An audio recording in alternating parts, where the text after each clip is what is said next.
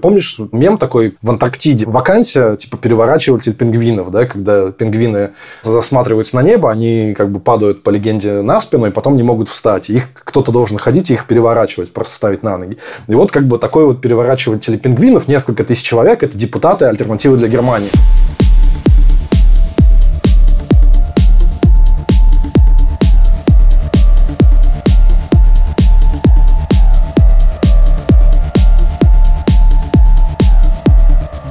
Всем привет! В эфире канцлер Эберхайн, подкаст о самых мрачных дарк-румах Берлина или подкаст о немецкой политике. С вами я, Дима Вачедин, журналист, который давно об этой немецкой политике для разных изданий, в том числе «Медуза» и «Deutsche Welle», пишет. Слушай, я задумался, есть ли дарк-румы в Бундестаге? Пока еще нам о них никто не рассказывал. Я Алекс Юсупов, я второй голос этого подкаста, политолог-международник, работаю на фонд Эберта, консультирую немецких политиков и в свободное время немножко политикой занимаюсь. А ты знаешь, что в Бундестаге есть сауна? Знаешь же, да? Знаю. Э, был там, нет? Слава богу, нет. И не хочется. А ты был? Не был, но удивился, когда узнал, что она есть.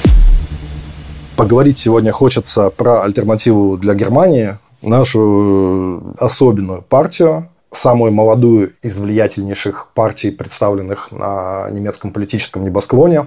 И тут сразу как-то разговор замедляется, да, и сначала вот такой вот как бы 2023 год, альтернатива для Германии, насколько это актуально, как-то немножко, с одной стороны, пахнет 2000 каким? 15-м, 16-м? 10-м, 13-м даже. Что 10-й-то, если они в 13-м только возникли? Они в 10-м название придумали, до того, как они возникли. Окей. Давай основной вопрос сформулируем так. Могла ли вообще из этой затеи получиться нормальная партия? Мы немножко поговорим о том, что такое вообще нормальная партия в ее немецком значении. И кто виноват, что, очевидно, нормальной партии, с моей точки зрения, не получилось. Первое. Виноваты они сами, потому что наделали кучу ошибок не тех людей туда позвали или не те люди стали у руля. Второе. Виноваты немецкие избиратели, которая оказалась и не нужна нормальная партия, а нужен кто-то похожий, вот такой вот праворадикальный, кто-то такой неофашистский, какой-то вот как бы соскучились по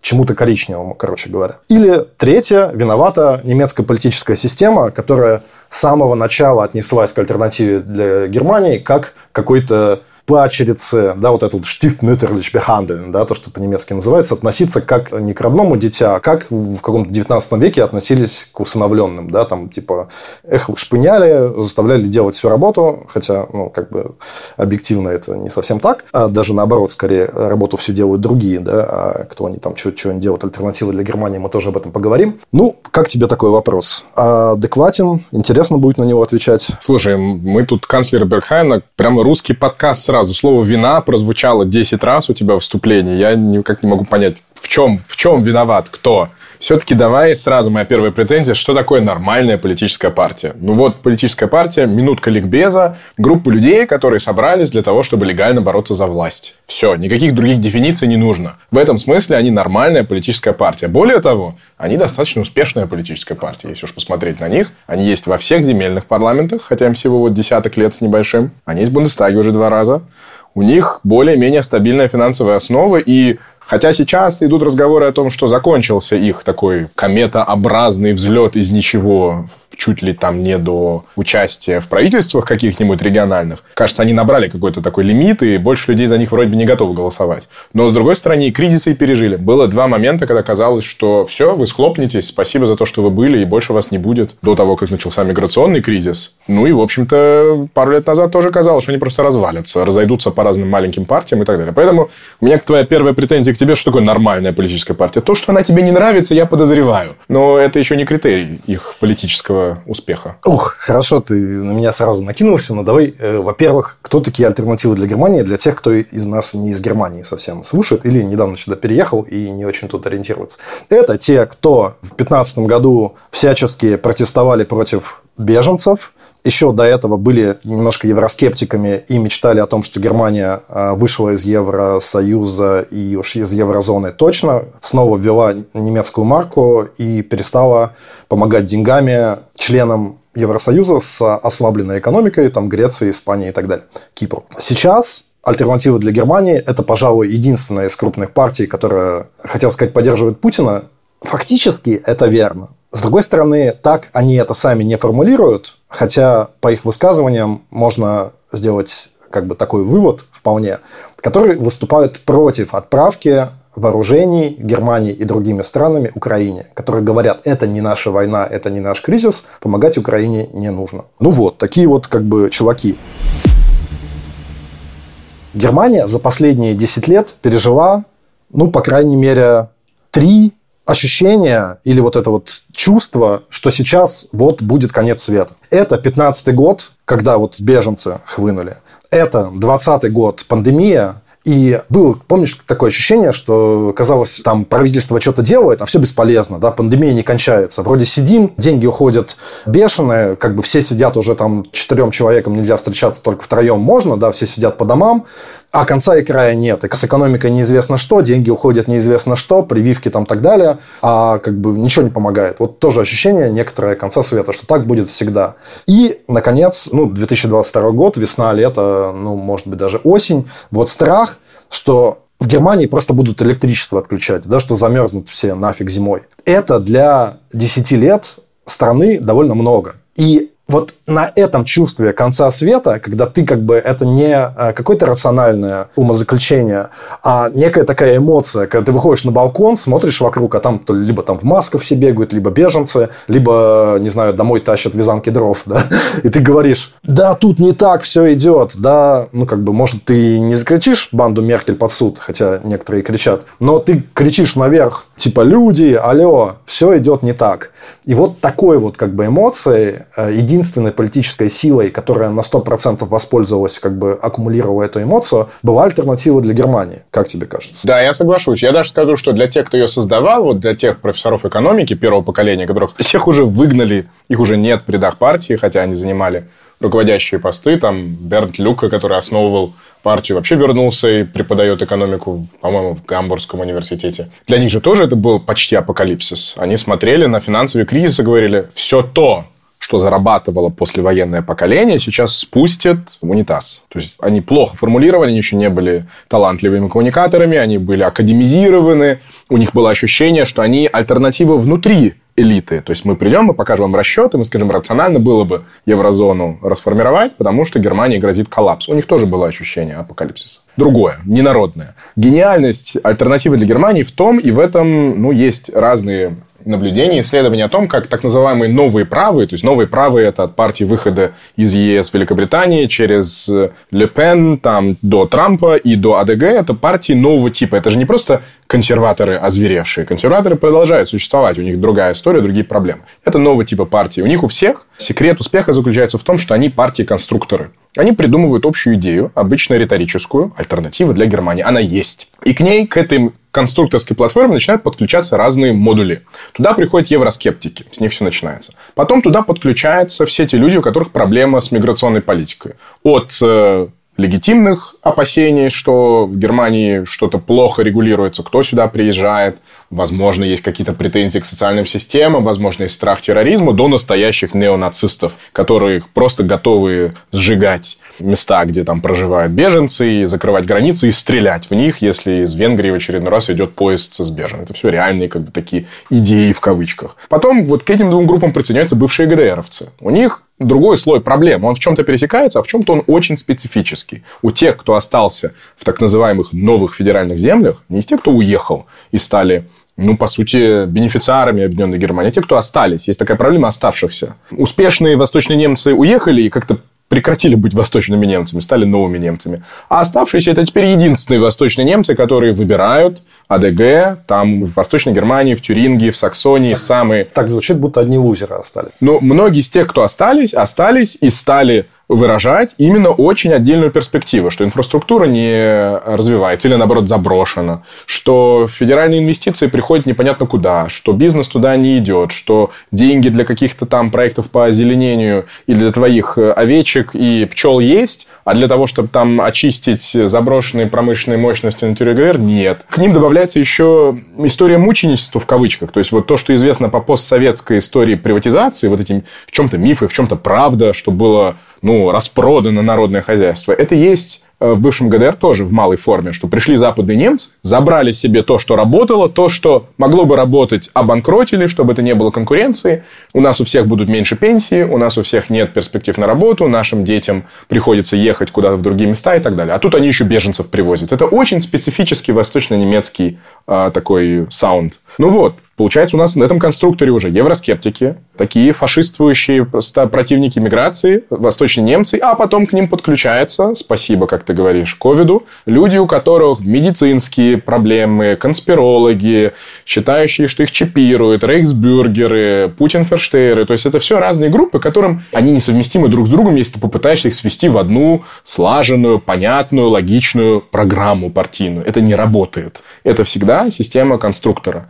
И то, что сейчас происходит э, с поддержкой Украины, это еще один повод АДГ подпитаться этими силами. У них, если графически нарисовать их рост, у них рост на протестных настроениях, потом стагнация, распад, люди уходят, внутренние конфликты, потому что выясняется, что Германия не исчезла, не сгинула что-то работает. Да, это занимает время, это стоит деньги, но не происходит апокалипсиса. Наступает следующий кризис, у них снова подъем. Давай, да, скажем, что вот эту вот теорию о модулях подтверждает, что это не партия единого лидера, да, какой-нибудь, как партия Ле Пен, да, во Франции или Жириновского, там, условно, с которым, ну, как-то можно сравнить, а, ну, как бы, с другие популистские, да, движения, потому что альтернатива для Германии – движение популистское. Но лидеры у них тоже модульные. Один там экономист в очках, да, который подсчитал, и оказалось, что Германия на пороге банкротства, да, вот он с таблицами, да, такой, народ, одумайтесь. Другой там какой-то хитроумный давай в Западной Германии останемся, ну, какой-нибудь тоже там политконсультант или скорее экономический консультант, да, какой-то топ-менеджер, который вдруг почувствовал что-то, рассматривает это, может быть, вполне себе как бизнес-проект. Такое впечатление почему-то от Элис Вайдель, которая сейчас э, на верхушке АДГ. Или вот правый практически неонацист, но популярный в своей земле, в своем регионе, в бывшей ГДР, да, которого знают там сто лет, который вот в пиджачке, и он всегда вот от одной политической структуры к другой как бы шествовал, говоря примерно одно и то же, и сейчас вот в альтернативе для Германии, и оказывается, за это время у него большая поддержка народу, так его не скинешь там нифига. Соответственно, это не партия одного лидера, да, эта партия показывает, что лидеров она может менять подстраиваясь под какие-то тенденции достаточно регулярно. Это партия, которая показывает, что лидеры, которые уходят, они пытаются какие-то свои партии э, создать, повторить успех, даже популярные, у них нифига не получаются, то есть они сразу в маргиналах оказываются и уже никому не интересно. Сколько таких мы видели и сколько таких уже было, да? То есть я думаю, что руководители альтернативы для Германии какие-то выводы сделали из этого, да, что без партии они никто и ничто, чтобы они о себе не думали. Но, с другой стороны, знаешь, что хотел тебе бы сказать? Есть у меня такая теория, не слишком оригинальная, она о том, что, в принципе, политическая лексика в Германии, язык, на котором говорят немецкие политические партии, она сверхусложнена. Вот подружка моя послушала наш подкаст, первый выпуск, и сказала, что вот смесь серьезной болтовни со сплетенками для подружек. И я как бы воскликнул yes, да, это то, чего как бы хочется. Потому что вот как раз этих сплетенок для подружек как раз в немецкой политической как бы реальности и не хватало. Да, это же ненормально, когда какие-то 25-летние, ну, школота вдруг начинает говорить, как будто им 70 лет, да, а именно так немножечко сейчас приходится им делать, подстраиваясь под партийных старперов, и тебе, наверное, это прекрасно известно. Вряд ли у социал-демократов э, проблемы этой нет, которым ты Более чем есть, ну, не вот, будем вот, отрицать. И поэтому, когда какой-то блогер с Ютуба Резо появляется, да, и начинает критиковать ХДС, им нечего ему противопоставить. Просто потому, что как бы никто не умеет говорить на нормальном языке. И тут появляются альтернативы для Германии, которые, условно, мигранты у тебя отнимут работу. А, это мы понимаем, да. Ты лишишься всех своих денег, потому что твоя часть существенной зарплаты какой-то Греции перепадет. Все понятно, да? Ну, условно. Разве это не так? И разве это не проблема как бы немецкой политической системы и вот этой вот отсутствия альтернативы? Кто сказал, что по-другому нельзя говорить о политике? Это хорошее наблюдение. Тут три парадоксальных истории. Первое, в Германии все решает понятие бюргерлих. Надо сказать, что АДГ – это плоть от плоти. Она стартует там, вот с этих профессоров в пиджачках. Там вот у Александра Гауланда, одного из бывших председателей, есть замечательный галстук с таксами. И этот галстук с таксами, он распродан. Э, его нельзя купить в онлайне, потому что это прям культовый уже такой, ну, и ироническое, в том числе, культовый предмет. Ну, вот тот чувак, у которого на длинном носу его роговые или металлические очки такие слишком дедушевские, и он в этом пиджаке занимается политикой. Все стартует там все, о кого ты перечислил практически, Берн Люка мы говорили, один из основателей, вот это Александр Гауланд, Алис Вайдли, который сейчас председатель, они все консерваторы по своим корням в старом смысле.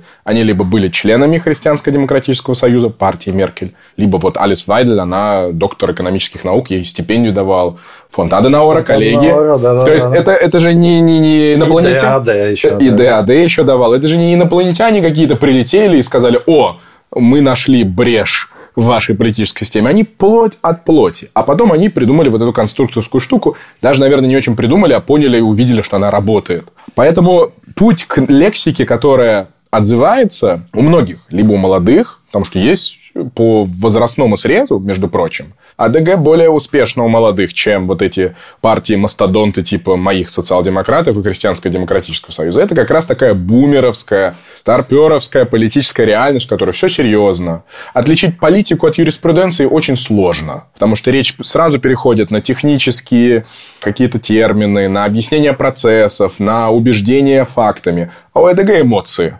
Они в этом, как ни крути, немножко похожи на зеленых. Потому что у зеленых хотя они партия совершенно рукопожатная, мейнстрийная и не радикальная в чем-то, ну, были когда-то раньше, когда они там бросали в полицейских камнями и булыжниками, но это давно прошло. Они теперь абсолютно... Да, это они теперь абсолютно государственническая партия, страной управляют. Эмоции я соглашусь в том, что роль эмоций для альтернативы для Германии очень высока, и они это прекрасно понимают. У них, кстати, прекрасный был предвыборный э, ролик, основной, мейнстримный, в позапрошлом году уже были выборы, надо говорить. Если ты не видел, ну, он прям идеальный. То есть, вот, я не знаю, если... А чем там, в чем была главная опасность? Там человек едет на работу. Вот обычный, средний такой человек слушает новости, смотрит из машины, мусор лежит на дорогах где-то стройка, где-то не работает светофор. Он вспоминает, что ему нужно для ребенка купить что-то для школы, а цены выросли. Это идеальный политический ролик. Ну, вот просто... И там нет ни одного политика АДГ. В других роликах у политиков там вот лица, главные кандидаты ХДС, главные кандидаты СДПГ и так далее. У них там только вот этот один условный человек. Они, конечно, умеют какие-то вещи делать или, скорее, научились. И второе, о чем я хотел бы сказать, все-таки есть некое понимание того, что в чем состоят их стратегические цели. В то время, когда они создавались в первые годы, они очень были довольны хотя бы тем, что о них пишут, что они говорят, что они попадают в парламенты, что они становятся фракциями, потому что фракции есть бюджеты, и тем самым они могут показывать, что мы хотя бы просто тем, что мы говорим неприятные, болезненные вещи, мы влияем на политику в стране. Ну вот теперь они уже довольно долго с нами, и уже довольно скучно их просто слушать. И ставят вопрос, а как вы собираетесь менять политику. Говорить о политике, вечная позиция, это одно. А как вы будете ее менять? И ответа на этот стратегический вопрос у них нет, потому что все остальные выстроили против них такой брандмауэр, красивое немецкое слово, э, его прям так и называют, брандмауэр gegen rechts, типа не будем с ними сотрудничать, они вонючки. Они ну, давай да, объясним, что это такая противопожарная стена, то есть, грубо говоря, стоит дом, с трех сторон него окна, а четвертая стена, она как бы окон никаких нет, просто кирпич. Тут в Питере много такого, да. Она нужна, чтобы пожар с одного дома не перекинулся на другой. И вот как бы политическая немецкая система, она вот, эти, вот этой стеной без окон повернулась к альтернативе для Германии. То есть, грубо говоря, Германия – это страна, в которой никто не может править в одиночку. Да? Везде есть коалиция. Зеленые, левые социал-демократы с альтернативы для Германии не будут вступать в коалицию просто потому, что как бы кролик не может дружить с волком. Да? Они э, разных биологических видов, условно говоря.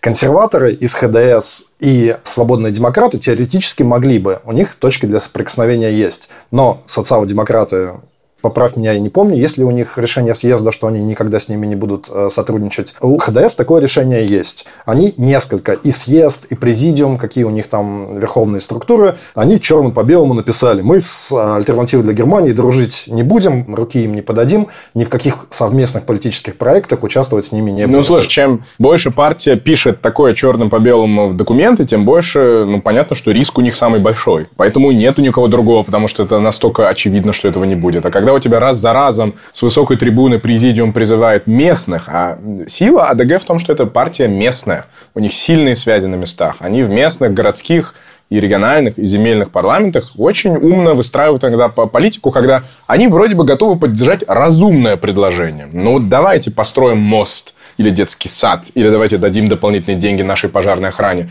Нет вроде никаких праворадикальных идей всем это нравится. А они, как бы примазываясь или даже инициируя такую вещь, ставят всех других в дурацкое положение. Ты, ты можешь с высокой трибуны объявлять, что ты никогда ни руку не подашь, ни вместе сотрудничать не сможешь, а у тебя в итоге математика. В парламенте все решает электоральная математика. Нужны голоса, нужно большинство. А у них много голосов, особенно на местном уровне. Поэтому, чем больше ХДС говорит о том, что мы никогда ни разу, тем больше я это читаю как то, что у них внутри есть опасения, что это будет все более и более происходить на местах. Ну, конечно, особенно на Востоке, да.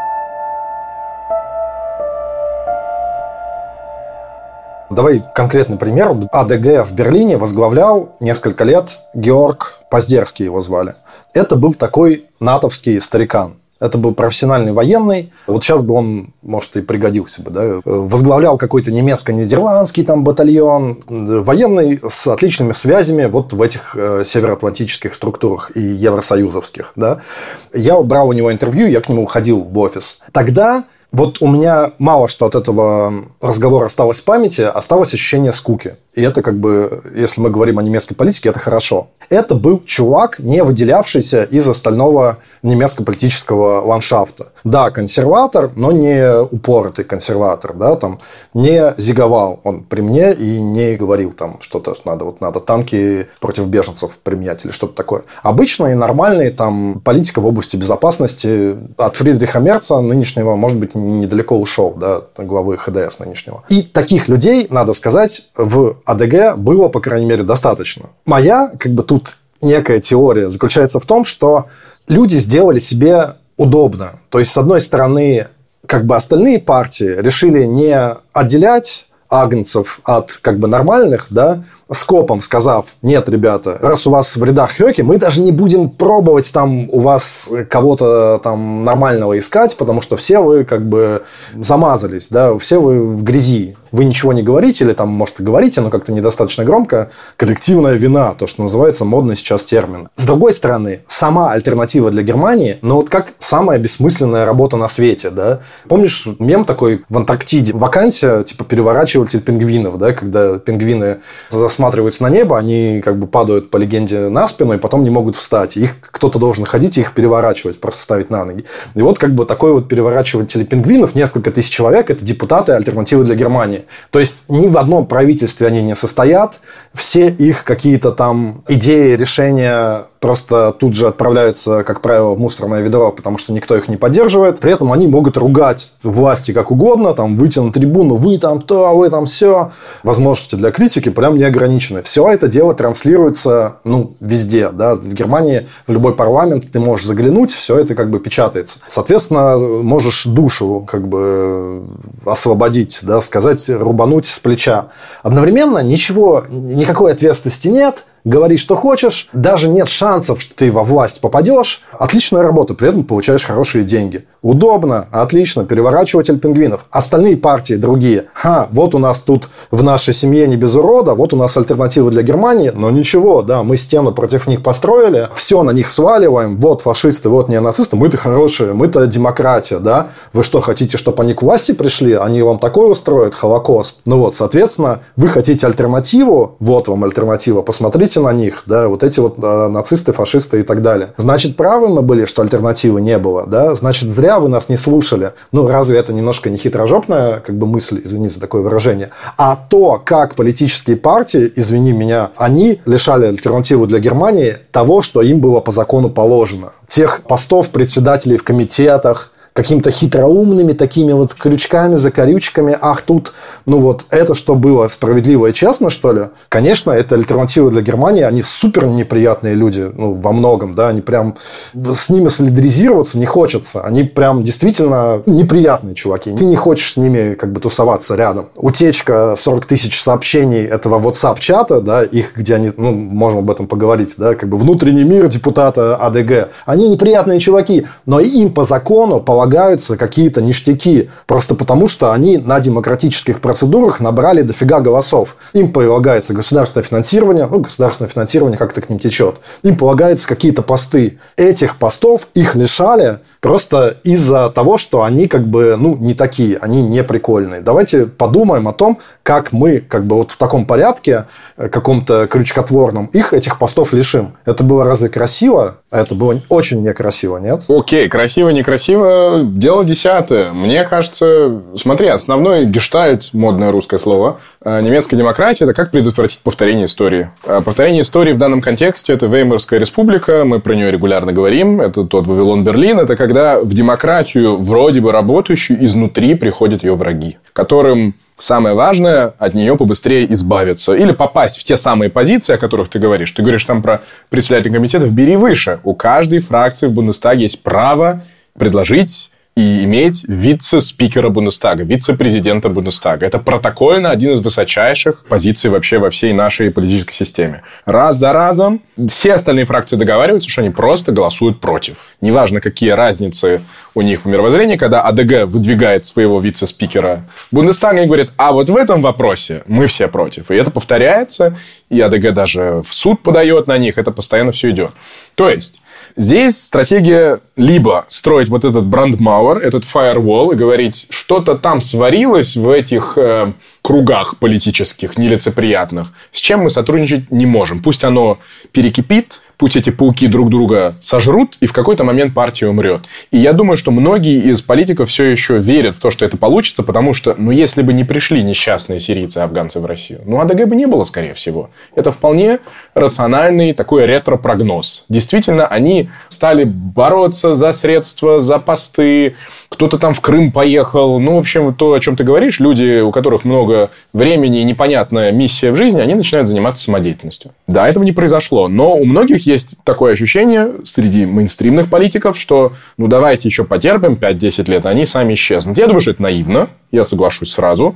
Мне кажется, здесь как бы скорее такая хотелка. Ну, не хотим мы этим заниматься. А вторая стратегия – это та, о которой ты говоришь.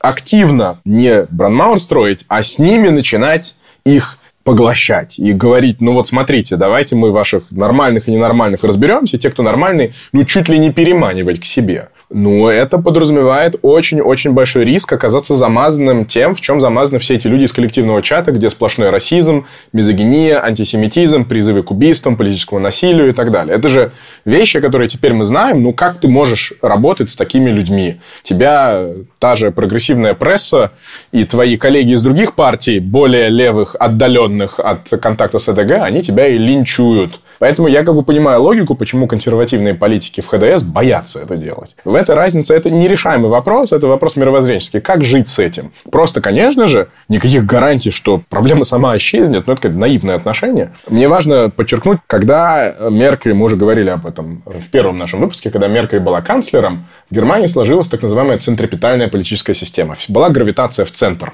Всем хотелось быть похожим на условную Меркель. По стилю, по позициям, по языку, по каким-то предложениям. Сейчас она рухнула. Ну, мы об этом и говорим, поэтому подкаст завели, потому что кажется, что что-то новое начинается. Возможно, еще не центрифугальная система, где партии начинают снова из центра разбегаться в свои идеологические углы, но что-то меняется. В такой ситуации АДГ может быть вытеснено правеющими консерваторами. Теми, которые, будучи рукопожатными, они начинают прислушиваться к проблемам, к беспокойности, к еще каким-то не очень приятным вещам, которые есть у многих немцев. Другой вопрос, не поздно ли? И может быть оказаться, что уже поздно. Слушай, да, немножко как бы оф топ Я вот из этого утечки этого чата совсем другие выводы на самом деле делаю. То есть ты делаешь выводы, что они там как бы придурки, и я с тобой соглашусь. Ну, грубо говоря, сколько там было? Условно, 90 депутатов Бундестага от альтернативы для Германии, 70 из них состояли в чатике. Непонятно, почему не пригласили остальных 20. Ой, ну, да. У них как бы не было смартфонов. На самом деле, это даже не шутка, потому что, скорее всего, как бы там такие тоже были э, там эзотерики или просто люди по-стариковски, которых не было этих. И они не смогли, сломались на установке WhatsApp и Telegram. Да, слушатели нам не поверят, но в Бундестаге есть депутаты, которым e-mail распечатали распечатывают на принтере, приносят, они на них ручкой комментируют ответ, и их секретари потом вбивают это в e-mail и отправляют обратно. Это true story. Да. Ух. Наивно было бы думать, что этот чат, в котором там 80 человек, да, или 70, окажется тайным. Ну, вот, он оказывался тайным очень долго, там чуть ли не 5 лет. И вот как бы либеральные журналисты наконец до него добрались. Стали рыться эти 50 тысяч сообщений. Все мы знаем, как бы, что происходит в чатах, в которых состоит 70 человек. Там кто-то кого-то все равно ругает. Ну, вот пришли депутаты, которые с лозунгами там банду Меркель условно под суд. Там еще была время пандемии, когда конец был локального конца света, да. Были люди, которые в политике никогда до этого не участвовали. Они всерьез воспринимали эти лозунги, действительно думали, что над Меркель действительно будет какой-то Нюрнбергский трибунал. Были такие настроения. Ну, прям невеликого, не сверхразума, да, но такие были. Но больше там преступлений-то особых как бы не было. То есть, там были как бы, ну, мизогиния, понятно. Там кто-то писал, что у него там член не встает на эту Аннегрент Крамп Каренбауэр. Да, да, да. Ну, там, господи, как это красиво сказать, эректоральная дисфункция. Ну, да, да, господи, да какая разница кого, как бы на кого член не встает? Ну, типа, понятно, что там не Эйнштейны, да, сидят во фракции АДГ, но реальных как бы преступлений, ну, там между своими, да, там они как бы думали, вот наш чатик, мы сейчас тут развернемся, но каких-то там реальных каких-то преступлений там нет, все это мелочь, все это как, как какая-то маленькая но не будем, не будем умалчивать, что спецслужбы Федеративной Республики Германии, внутренние, так называемый Verfassungsschutz, служба защиты конституционного порядка, ведет наблюдение за некоторыми частями альтернативы для Германии. Как они вели наблюдение за левыми и за Грегором Гизи до 2014 года, и за Бодо Рановым. Это как бы, да. Это, уел, хорошо. Да, печально, но как бы спецслужбы в Германии такие специфические, что это там сильно ничего не знает. Да, когда мы слышали, что немецкие депутаты поехали в Крым, это как бы почти на 99% были депутаты альтернативы для Германии. В 2018 году 8 депутатов Бундестага туда умудрились съездить. А но... сейчас к Соловьеву кто приходит говорить от лица ФРГ? Тоже. Да, но это тоже, мне кажется, все-таки деятельность из разряда переворачиватель пингвинов, да, то есть это как бы толку в этом никакого. Более того, я как бы брал интервью до войны буквально за год с депутатом Бундестага от ХСС, и он мне говорил, единственная причина, почему я и мои как бы кореша из Бундестага редко ездят в Россию, потому что Россия сделала ставку на альтернативы для Германии и возят как бы их туда. И мы как бы боимся зашквариться с ними, да, вместе. И мы не понимаем, почему русские так делают. И если бы русские так не делали, если бы они сказали, нет, мы как бы делаем ставку не на альтернативу для Германии, а делаем ставку на, условно, ХСС, ХДС или консервативной части СПД, мы бы с удовольствием туда ездили. Да? Это, во-первых, говорит о том, какая у России фиговая аналитика, да, когда они думали, что действительно альтернатива для Германии способна, не знаю, к власти прийти, что вообще не так. Это, ну, типа, алло, да. Полный, И, полный отстой, полный бред. Да, сейчас этот, как бы, депутат, наверное, свечку ставит за то, что их, как бы, в Россию там не звали, и он не ездил, да, потому что иначе сейчас бы на него все довольно сейчас косо смотрели, да, и для кармы плохо, естественно, ей там год назад ездил в страну, через год она войну объявила, кому-то захватывает, там ужасы устраивает. С другой стороны, ты говоришь, окей, если бы не приехали беженцы, альтернативы для Германии, возможно, не было. Проходит несколько лет, можно сказать, если бы не было пандемии, об альтернативе для Германии никто бы и не вспомнил. Третье. Сейчас можно сказать, если бы не война, а альтернатива для Германии стала единственной политической силой, которая в Германии, ну, играет не совсем на стороне Путина, но подмигивая, можно так сказать, все-таки, да, с большим сочувствием относятся даже к современной России. Но вот, то тоже никакой бы альтернативы для Германии не было. Так неужели в этом нет как бы постоянства, в этой череде как бы случайностей, скажем так? Мы видим, что раз в 2-3 года приходит какой-то кризис, и альтернатива для Германии оказывается единственной политической силой, которая стоит не там, где остальные другие партии. То есть, действительно является альтернативой, как они и говорили. Это вот этого, знаешь, Николаса Талиба и его «Черного лебедя», вот эту его теорию, да, и он говорил, что ставить надо не на то, на что все ставят, а на маловероятные позиции, которые потом зато принесут дофига тебе выигрыша, да, на длинный хвост, так называемый. То есть, растет, не знаю, там, все покупают биткоин, мы ставим на биткоин. Нет, там, как бы все ставят на биткоин. А надо ставить на какие-нибудь там альтернатив коины, да, которые никто о них не помнит, но зато, если они выстрелят, то профит будет офигительной. И альтернатива для Германии в каком-то смысле это и сделает. Да, они сейчас так кажется, что связали свою политическую судьбу с Путиным. Потому что понятно, что когда они говорят, ребята, Ну, условно, мы смотрим, как бы, что там Россия делает, как бы, как захватывает Мариуполь, да, там, с бомбами, с ужасами, с убийствами и так далее. И тут у нас два пути, как бы, думать. Мы думаем, окей, надо помочь украинцам, а второй путь думать, блин, он такой, как бы, псих этот Путин, с ним вообще лучше не связываться, он опасный. И давай-ка, это как бы не наше дело, мы с ним на всякий случай будем, ну, если не дружить, то такой какой-нибудь доброжелательный нейтралитет устроим с ним. И это путь альтернативы для Германии. И если Путин силен, если Путин могущ, то мы как бы думаем, ну, действительно, раз он такой псих, он нам еще достанется. И мы как бы за ней голосуем. А если Путин оказывается слабо, если наоборот мы как бы своим противодействием мешаем Украине победить, то, наверное, это как бы мы за альтернативу для Германии тоже не... Ну, угроза-то не очень сильная. Чем мы как бы паримся? Не надо за них голосовать. И да, сейчас кажется, что связав как бы свою политическую историю с Путиным, они как бы проиграют. Ну вот, хотя, если Путин действительно не так силен, как мы думаем. Но, с другой стороны, мы уже видим этот как бы цикл, видим какую-то эту последовательность, и через там два года условно может прийти какая-то новая напасть, где альтернатива для Германии, так как у них э, безграничный выбор маневра, да, они могут и туда, и туда, и туда, у них есть люди на любую как бы случай жизни, и они как бы туда перескачут все э, и будут опять говорить, вот мы альтернатива, мы единственные, вот не за это, не за то, что все остальные. Слушай, ну этого хватает для того, чтобы оставаться вот такой, да, парламентской, да, большой оппозиционной партией с достаточным количеством людей, получающим и государственное финансирование, и, кстати, и частные пожертвования, они хорошо так стартовали в 13-м, потому что средний бизнес, особенно на Востоке, их очень любил. Но этого недостаточно для того, чтобы... Какая твоя политическая цель? Твоя политическая цель как партии? Твой канцлер сидит в федеральной канцелярии. Ну, да нет, у них такой партия... политической цели. Как им все устраивает. Это как бы, может быть, это тоже устаревшая какая-то конструкция, да? Потому что, типа, твоя политическая цель как бы выживание. Да, ты к власти, ну, не придешь никогда альтернатива для Германии, Окей. к власти не придет. Но тогда у них есть такая функция в нашей системе. Они как бы как железа, которая вырабатывает адреналин. Вот приходит кризис в систему, они те, кто отвечают за ну, вот тех, э, кому нужно громко, грубо, агрессивно, не политкорректно услышать правду матки. Да, но тогда получается, что они стали частью консенсуса. Вот в том-то и дело. То есть, они как бы выстраивают все там другие, да, мы выстроили стены, мы их вообще не любим. А на самом деле они-то всем уже нужны. А зеленым они как нужны, да, потому что без них, если их убрать, то положение зеленых совсем другое. Они гораздо меньше там получат мест и так далее, и не будут участвовать в коалиции. Ну, разве не так? То есть, я в этом вижу немножко некое лицемерие лицемерие со всех сторон. Да? Со стороны альтернативы для Германии, которые говорят, мы хотим к власти, мы там придем к власти. Вот у нас сейчас будут выборы великие на востоке Германии. Саксония, Тюрингия и Бранденбург. Да? И в Саксонии и в Тюрингии у АДГ почти до 30%.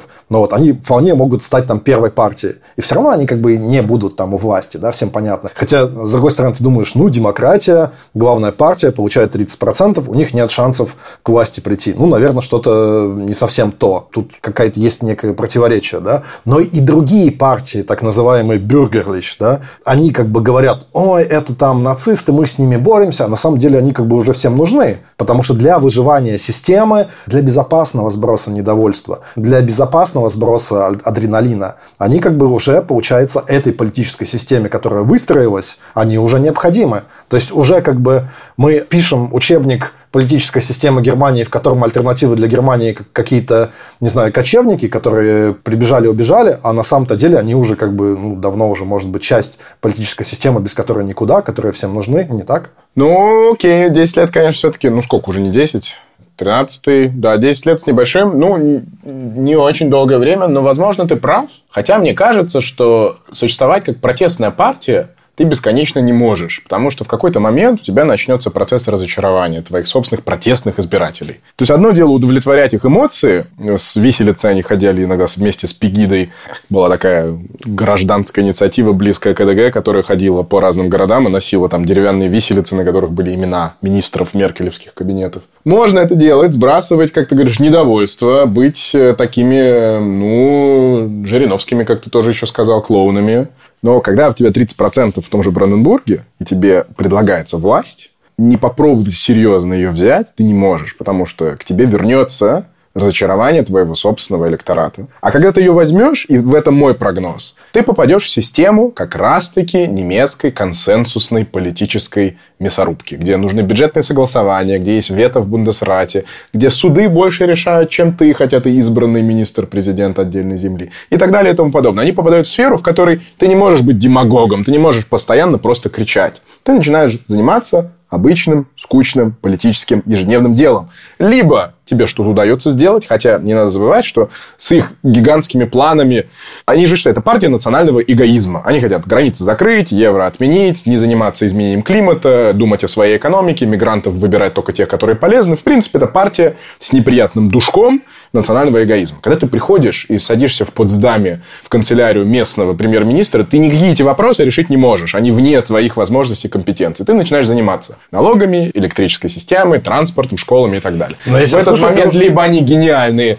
госменеджеры, либо у них срок годности ровно настолько, насколько они разочаруют. А нужно ли быть в Германии гениальным госменеджером, чтобы управлять? Может быть, и не нужно. Но, с другой стороны, если тебя слушаю, думаю, хм, что, есть как бы реальный шанс, что они придут к власти в одной из земель, в той же там Саксонии условной. Но кажется, что нет все-таки в 23 году. Ну, ты видел? Слушай, я уже никаких прогнозов про выборы не делаю. Они на третьем месте сейчас по федеральному прогнозу. Эти прогнозы ничего не стоят, то, что очень далеко до выборов они будут меняться. По настроениям такой шанс есть. Понимаешь? Когда мы смотрим на те страны, где были те же самые истории с Лепен, еще с папашей Лепен, в Италию, там были такие же аргументы, какими пользуешься ты. Да, они никогда не придут это протестная партия, они нужны для стабилизации системы. Ну, люди голосуют за них, потому что они просто против всего остального. А теперь у нас в Риме правое правительство. Ле Пен, учитывая события во Франции, очень даже следующие выборы может выиграть. Ну, глупо утверждать, что нет, не сможет. Ну, как не сможет? А кто ее знает? Ну, ладно, давай вернемся к этому вопросу. Итак, могла ли получиться нормальная партия, уже как бы понятнее, что мы имеем в виду. Ты сразу сказал, что в принципе нормальная и получилось. И вот как бы опираясь на то, что ты сказал только что, что не просто нормальная, но и с возможностями прийти к власти. Да? Я, честно говоря, в этом сейчас как бы сомневаюсь на, в ближайшие годы. Но окей, действительно тут вопрос тоже деньги бы не поставил. А второй, кто виноват, что нет или что они вот такие вот сики? Они сами, да, мы как бы видим, что в этой партии есть существенная часть, как мне кажется, которая к власти прийти не хочет, да, которым как бы все устраивает, да, которая их позиция ни за что не отвечающего вечного такого балагура, да, за нормальную зарплату, им как бы прикольно. Я думаю так. Второе, избиратели – Действительно, в Германии оказалось, ну вот сейчас вот это вот октябрьский опрос, который действительно многие критикуют, но что-то в этом есть, что 40% немцев хотя бы частично поддерживают тезис о том, что НАТО тоже разделяет ответственность за то, что Россия напала на Украину. То есть, как бы немецкие избиратели, оказывается, дофига там народу со совершенно как бы странными конспирологическими теориями, в которые ого-го, там ты залезешь в их черепную коробку и офигеешь. А, в какой-то степени в этом виновата, мы с тобой об этом говорили, то, что немецкая политика на своих крылышках улетела слишком далеко от простого избирателя. Как-то так. Третье, политическая система, это вот то, что я кричал и вопил, да, всем выгодно, что они как бы есть, да, и они ни за что не отвечают. А твою позицию тут я не очень понял. Политическая система виновата в том, что альтернатива для Германии с фашистами тусуется или нет? Политическая культура виновата. Заключающаяся в том, что вот в этот такой центризм, что всегда успех будет, если ты будешь бюргерлих, если ты будешь таким вот мейнстримным центральным. Все партии рвутся туда. И в какой-то момент тот вакуум, который был с левой стороны заполнен, открылся с правой стороны. Это для меня действительно вопрос политической культуры. Нельзя было так э, безотносительно говорить, альтернатив нет, альтернативы всегда должны быть. В этом я прям поименно говорю, Тина и Ангела виноваты. Для меня виноваты они. Нельзя никогда в настоящей демократии говорить, что нет альтернатив. Они могут быть нефинансируемыми, сложными, непонятными, тяжелыми. Когда ты начинаешь править, и в этом она, возможно, была больше ученым, чем демократическим политиком, ты говоришь факты говоришь, решение безальтернативно. Во-первых, это невозможно передать коммуникативно, ну, люди не понимают, как это безальтернативно. Что в жизни мало безальтернативной ситуации. Что значит, вы не можете закрыть границы? Что значит, мы пенсию должны отдать для португальцев? Ну, и так далее. А с другой стороны, это вот, да, такая брезгливость заниматься, я сейчас скажу прям, глубинным народом некоторых частей Германии. Фишка же в чем? Ты вот сказал, что Алис Вайдель, текущая сопредседательница, это для нее бизнес-проект. АДГ руководят не люди из народа. Ну, вот Хрупало еще там более-менее. но вполне все... человек из народа, он маляр. Он маляр, у него, кстати, партийная кличка Кисточка. Обидная, по-моему, очень. Есть еще Тайни Тино его еще Он противный какой-то. Да, он противный, он не харизматик, его взяли немножечко. Все интеллектуалы, все стратеги все люди типа Вайда, типа фон Шторх, типа Лука, типа Фраука Петри, типа того же Александра Гауланда, это представители финансовой интеллектуальной элиты. И в этом обманка. Главная популистская народная партия управляется людьми, у которых нет ни финансовых забот, никаких личных проблем. И вообще они плоть от плоти старой немецкой политической элиты. Поэтому Алис Вайдль, которая плящет налоги в Швейцарии, и несмотря на свою, ну, скажем, это факт достояния общественности, что она живет в лесбийском, я не знаю, даже браке или не браке, партнерстве с женщиной, которая приехала из э, откуда? Малайзии, Индонезии, я не помню. То есть, ну, по разному спектру вопросов есть вопросительные знаки к партийной позиции. Ты знаешь, что Беатрикс фон Шторх уполномочена своей фракции по антисемитизму, она внучка гитлеровского министра финансов. Да. Прикол! И причем он умер в 1977 году, это Йохан Людвиг фон Крозик, его звали. А Беатрикс фон Шторх родилась в 71-м. То есть, ей было 6 лет, когда он умер, ну, и она его еще помнит. То есть, вот этот вот дед, который невероятно, он еще в 32 году стал министром финансов еще до Гитлера, да, и остался министром финансов еще в правительстве Дёница, которая после Гитлера нацистская, то есть до 23 мая 45-го. Прям невероятная карьера. И он как бы не просто выжил, а еще внучку воспитал. И вот представляешь, как они прикалывались, когда они такие, кто у нас э, уполномоченная по антисемитизму. А, Беатрикс, не хочешь? Ха-ха, там, дед, там, туда-сюда. И она такая, ха-ха, давайте, сейчас мы устроим им антисемитизм. Это не только это. Фон Шторхе – это вообще одна из самых разветвленных и древних э, дворянских семей в Германии, которые во всех частях системы. Для тех из вас, кто любит заниматься финансовыми спекуляциями, вкладываться в акции, в ETF, есть такой немецкий пакет – ETF-овский Флоссенбург фон Шторх. Это один из главных немецких инвестиционных пакетов, которые вы можете в свободной торговле купить и вложить ваши денежки туда. Ну, это даже семейка. Заговорил на непонятном языке сейчас для меня. Но то, что ты сказал, вот мне очень понравилась эта фраза перемотать две минуты назад, до того, как я начал про Гитлера говорить. Это было бы заключительное слово хорошее, но я пять минут тебе все-таки предлагаю спуститься и поговорить, ну, грубо говоря, о том, вот альтернативы для Германии в нашем с тобой как бы условно окружении, пусть даже русскоязычном. Есть избиратели-то остались. Понятно, что в семнадцатом году как бы были, да, в том том числе как бы, ну, нормальные какие-то чуваки, айтишники, много девушек голосовало, которые просто чувствовали себя вне безопасности по какой-то степени, голосовали за альтернативу для Германии. Сейчас что, ну, в нашем кругу, ну, в берлинском, он, конечно, очень специфический, слушайте прошлый выпуск, это кринж. Если кто-то, кто может проголосовать за альтернативу для Германии и об этом признаться, сказать тебе, да, Алекс, да я за АДГ голосую вообще, и без того, чтобы опасаться, что ты его там в черный список зачесишь, как сейчас говорят. Есть такие люди, они мне об этом говорят. А это не совсем берлинский круг. Я согласен, что Берлин специфическая э, биотоп. Мы о нем в прошлом выпуске говорили.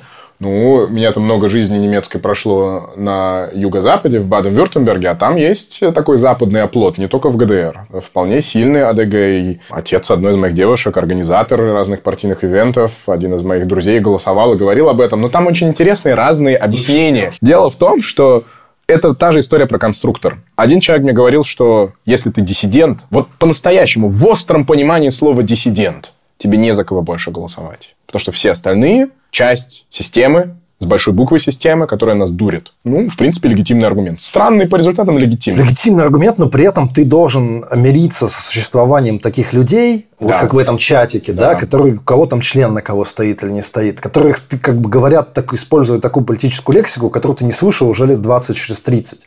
Элементарное чувство брезгливости тебя от них отталкивает. Окей, вот хорошо. В чем как бы противоречие. Второй кейс. Э, люди, которые мне говорят, у меня болит сердце, я не знаю, что делать с немецко-российскими отношениями. Для меня это история всей моей жизни. Я сейчас говорю вот про таких людей. Есть такие люди, которые... Это часто русские немцы, не обязательно. Но они говорят, а какая другая партия не хочет зла России? И это не обязательно образованные политизированные люди. Они видят только это. Для них это самый главный вопрос. А все остальные мигранты, да любим мы мигрантов, но это же не про это. Это про то, что все остальные ополчились против России. Есть такие люди. Ну, как бы, а что случилось, как говорится? Что произошло, что получилось? Ну, я после, после вторжения не говорил с ними. Это я рассказываю про последние годы. Ну, как бы, много кое-что изменилось, да, да. понимаем. И до сих пор есть люди из того первого поколения, скорее финансово образованные, такие вполне продвинутые, говорят, ваша система местная тратить деньги, брать налоги непомерные, она вредна. Вот у тебя иногда проскальзывает вопрос, ты мне задаешь, что будет с Германией, с ее экономикой, с ее способностью к инновации в будущем. Для многих людей именно это. Они говорят, стоп, у нас слишком много бюрократии, у нас слишком высокие налоги. Нам хватит кормить бедный Евросоюз. Туда вы сейчас еще других стран наберете, за которых тоже в итоге Германия будет платить. Эта тема же не пропала.